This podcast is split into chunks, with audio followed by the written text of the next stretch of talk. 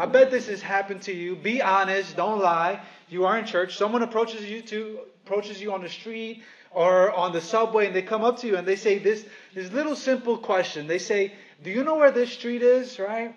Or, they might point to their phone or a piece of paper. Do you how do I get to this address? Can you please point me in the right direction? Has that ever happened to you? Raise your hand if that's happened. Come on. Be honest, right? Now listen, in that moment you have three options. Everybody here when that have this this happens all the time, especially in New York City. You know, one is you know how to get there, right? And so you give the person the directions, you show them what train to get on, you point them in the right direction, and you help the person be on the way. Right? That's option one.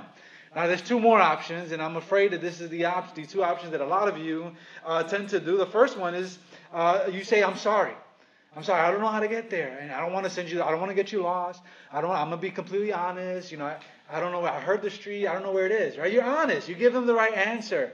Of course, you want to help them. Maybe you feel bad, a little bit of shame. Maybe you feel like you should know, or whatever. But you're honest with them, and you send them on their merry way. You don't give them the wrong directions. Or Three, and I'm afraid, I think that this is probably what most of you do, if you're honest. You pretend that you know where the street is. You think you know the train, right? You think you know what it is. And so you give them the wrong directions. Or, or maybe like you're too prideful to admit that you don't know, right? And so you just, you send them in the wrong ways. Like, yeah, get on this train right here. It's going to take you'll be there in three stops, right? Or whatever. And you send them on their wrong way. And then as they walk away, you give them a devilish smile, right? And they wave at you and say, thank you. And you're just smiling. You're like, man, where did I send this person to, right? And they, you head the, you watch them head in the absolutely wrong direction towards anywhere but their desired destination. Isn't that right? That's what so many of us do. But be, let's be honest, guys. Ready? We're in church. Be honest. How many of you have done that? Be honest. Come on. Don't lie. Don't lie. I know a lot of you said, oh, go this way, or whatever the case is, and you send them in the wrong way. I don't believe you guys at all. Listen, last week we began a brand new series called Fake News Here. And now, listen, this has nothing to do with Trump. It has nothing to do with politics. So if you came here to listen to a message on that, unfortunately, that's not what this is about. But what it is, is a walk through the book, or like I mentioned last week, it's a letter, the letter uh, to the Galatians. Now, Galatians was written by Paul. We mentioned this last week to the churches in the region of Galatia. Galatia was a region, and he wrote them this letter, and it was all about reminding them of the good news. Now, we said that the overarching theme of the entire book was this it's in your notes that there is only one good news, and all other gospels are fake news. That's the, that's the whole overarching theme of the entire letter to the Galatians that there is only one good news, and all other gospels are fake news. Now, if you guys remember, Paul walked the streets of the region of Galatia and he would reason with the people there. He would talk with them and he shared the truth of the gospel with them. Now, I want you to imagine it like this. Imagine Paul heads to Galatia and people come up to him to ask for, not for physical directions, not for a physical, how to get to a physical address, but people come to Paul and they ask him for spiritual directions, okay? And so Paul shares with them the gospel. He shares with them the good news. He, he shares with them directions to a new life. He shares with them directions to forgiveness of sin and a renewed purpose in the life and the death and the resurrection of Jesus. People come, they ask him for directions, and he points them in the right way, in the right direction, and that is towards the direction of the gospel. Now, folks in Galatia, these people that Paul has spoken to, they received those directions. They, they started heading that way. They arrived at the destination that the gospel of Jesus Christ, that the gospel of Jesus Christ leads to. But now imagine in that scenario, right? Imagine that someone else comes in to speak to those same people and they say, I understand that you got those directions, uh, but you're missing a little bit of information. You're, you're missing something. You also need to follow these directions. Essentially, this is what happened to the believers in Galatia. Essentially, this is what's happening. They received the, the word of, of the truth, of the gospel of Jesus Christ from Paul, and they were following them and they were living them out. And then some people came in and said, uh, You're missing something out. You actually got a little bit of false information, right? They heard the pure gospel preached to them, but some other people came and gave them other directions. But those directions were putting them off track. Paul is going to use, is going to address this throughout his letter. Throughout the whole letter, it's kind of seasoned in, there's kind of in there. And we'll see this today in today's passage as we'll continue to work our way through the letter of Galatians. So we're going to continue in chapter 1. We left off in verse 5 last week. So guess where we're picking it up today? In verse 6. Okay, so if you have your Bibles, you can go ahead and open it. The passage is also there in your notes or on the Bible app on Facebook, wherever you want. You can follow along. Is there in Galatians chapter 1, verses 6 to 10. Now, here's the thing that Paul is going to say. Okay, here's, here's what Paul is going to tell them. This is the first fill in the blank in your notes that there is no other gospel. There is no other gospel.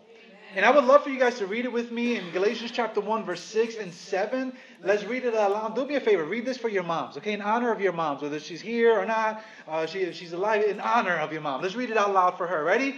Go. I am amazed that you are so quickly turning away from him who called you by the grace of Christ and are turning to a different gospel. Not that there is another gospel. Now, listen, as I read into this passage, right, I can almost feel the astonishment with which Paul is writing this letter. You guys see that? It's almost, he says, I'm amazed. In fact, circle that part right there in your notes in uh, verse 6. I am amazed, he says. I am amazed.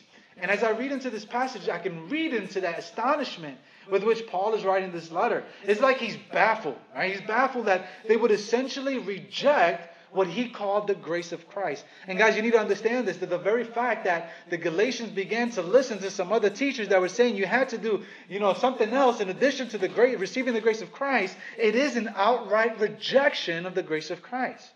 And so this baffles Paul. And he's amazed. He's amazed that they so underline right there, it says that so quickly it happened, right? So quickly.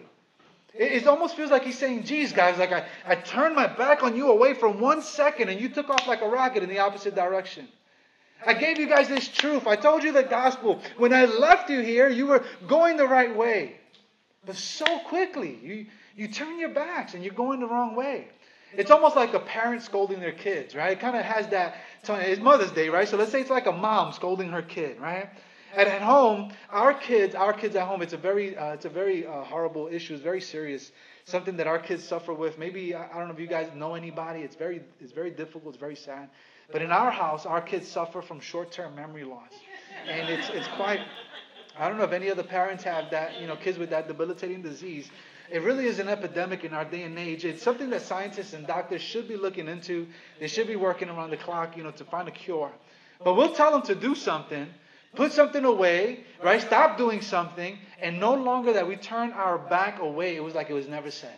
And I don't know if that's what it's like for you guys but you know, the memory. It's like the memory just vanishes. That we just told, put the dishes away. Stop playing on the tablet. It just, it's gone the moment we turn away. It vanishes. And we get the kind of that feeling that that's what Paul is saying in essence, right? He's like saying, geez, guys, like I turn my back on you for one second and you go off and you change everything I taught you. Everything I told you. You go and you follow something different. And I really love, in fact, the tone with which Paul is saying it's almost, it's kind of sassy. It's kind of like tongue in cheek. Did you guys catch that? He said, I'm, I'm, I'm, so, I'm amazed you are so quickly turning to a different gospel.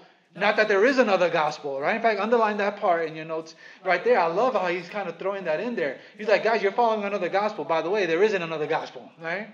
So what you're following is just fake news, right? He says, not that there is another gospel. Guys, there is only one gospel. There is only one good news. His name is Jesus. There is only one way by which we can be saved. It is through Jesus. It's not through meditation. It's not through multiple roads that lead to heaven. It's through one person. His name is Jesus. And Paul is going to boldly and emphatically repeat this over and over and over and over again throughout the book of Galatians. So if you're tired of it now, Sit tight because throughout the book of Galatians, he's going to continue to repeat this that there is no other gospel. And the next thing Paul is going to warn is this number two in your notes to beware of false teachers. To beware of false teachers.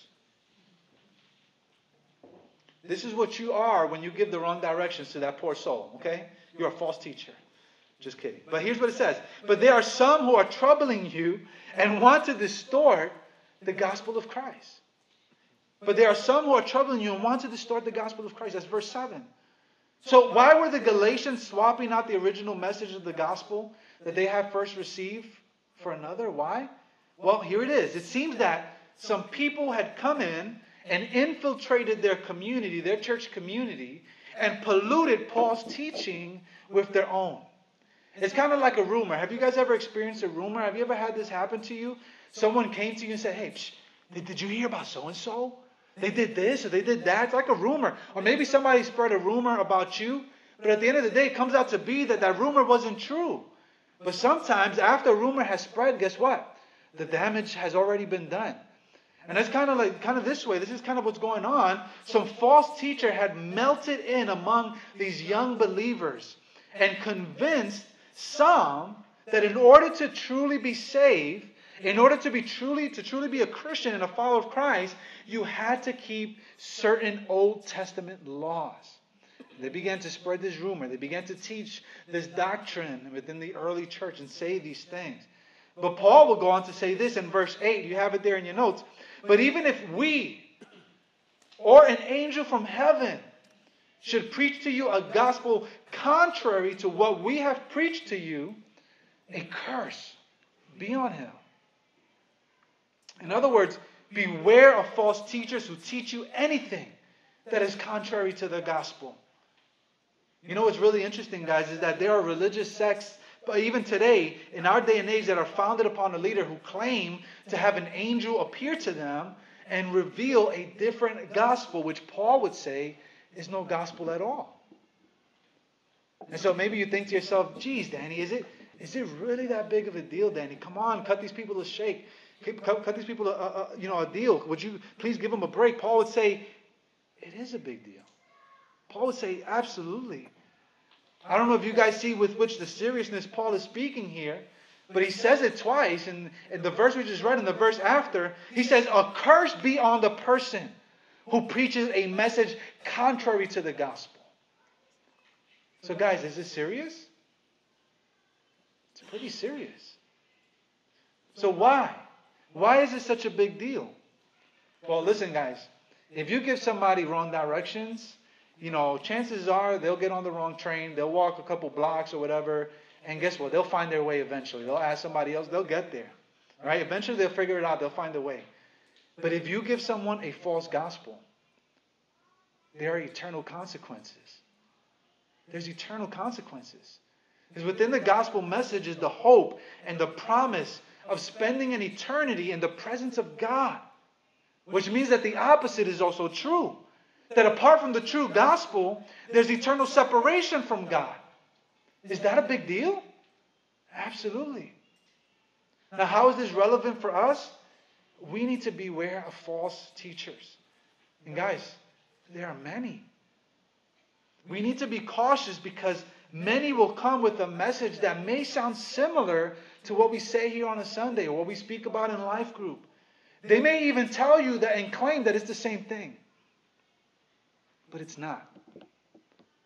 You know, I love what Stephen mentioned last week uh, during announcements. He said that the best way to know when something is counterfeit is to really know the real thing. And it's so important that we really understand the gospel, that we truly understand what it is. That way we can identify the things that aren't. Beware of false teachers. And here's the last thing he'll say number three don't compromise the gospel. Read verse 10 with me out loud together. Let's read, uh, let's finish. This is the last verse for today, verse 10. Ready, go. For am I now trying to persuade people or God? Or am I striving to please people?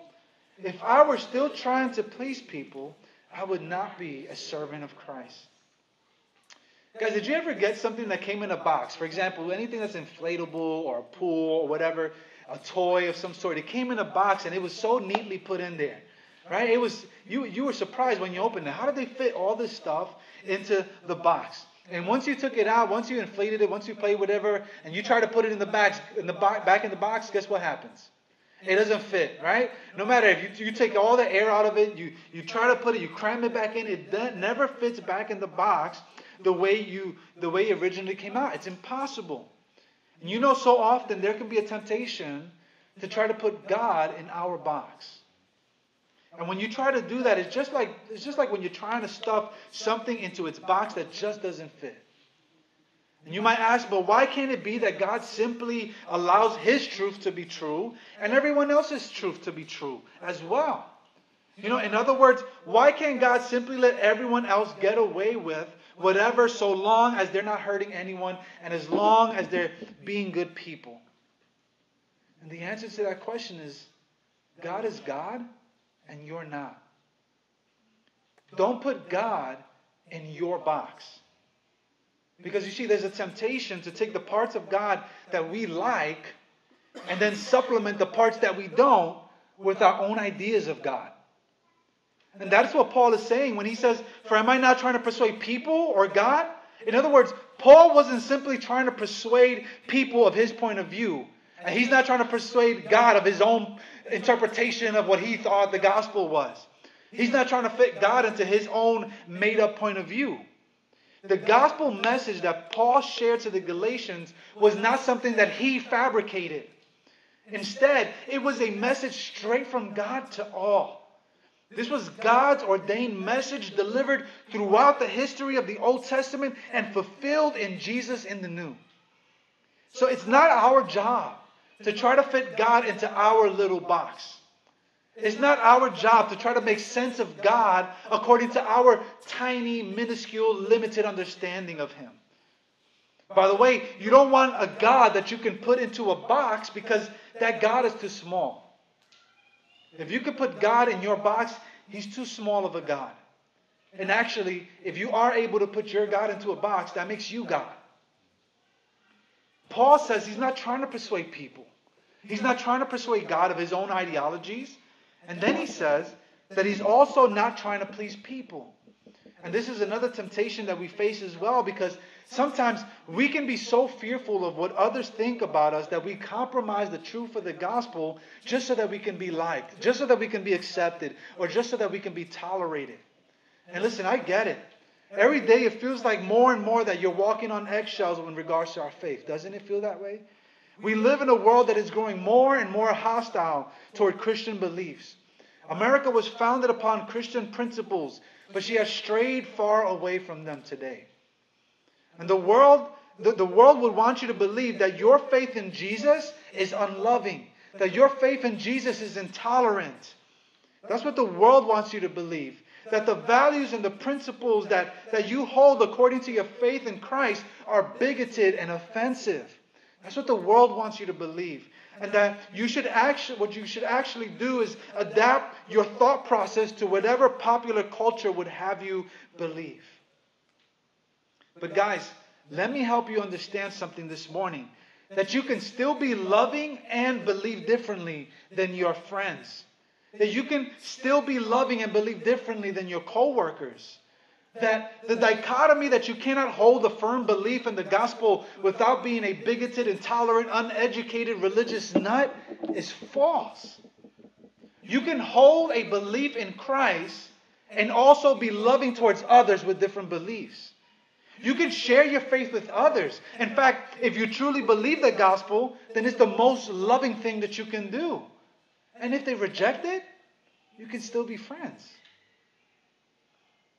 But we must reject the temptation to compromise the gospel simply to please people. Because, like Paul said, if you're trying to please people, you choose to be a servant of them over a servant of Christ. Which is it going to be? Are you a servant of people?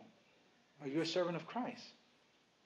Guys, the gospel is straightforward and simple but it is also complex and a mystery. The gospel is that in our sinful condition, we found ourselves heading away from God and towards destruction.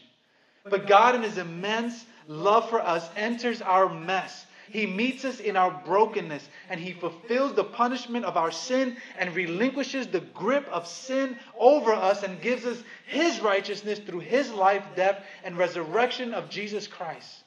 That's the gospel. And this and all this is accomplished through the work the, through the work of Jesus. And it's a free gift of God's grace that you cannot earn. And all we need to do in order to receive this gift is give up our thrones, relinquish our crowns, and allow Jesus to reign. Accept God's free gift of grace in Jesus. That's all you need to do. And if you're here today and you've yet to do, to make that decision, to put your faith in Jesus Christ, to step off your throne and let Jesus reign as king in your life, then all you have to do is a decision between you and God, right there in your seat right now. Surrender your life to Him.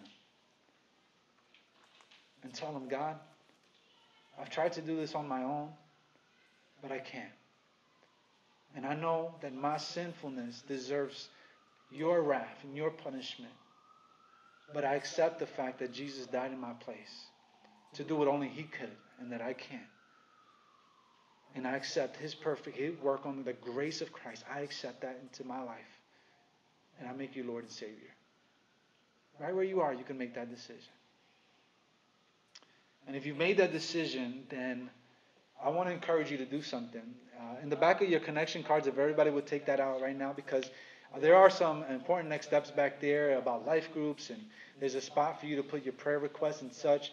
But if, if you're here today and you made that decision to put your faith in Jesus Christ, there's a, there's a slot that you can check off and let us know.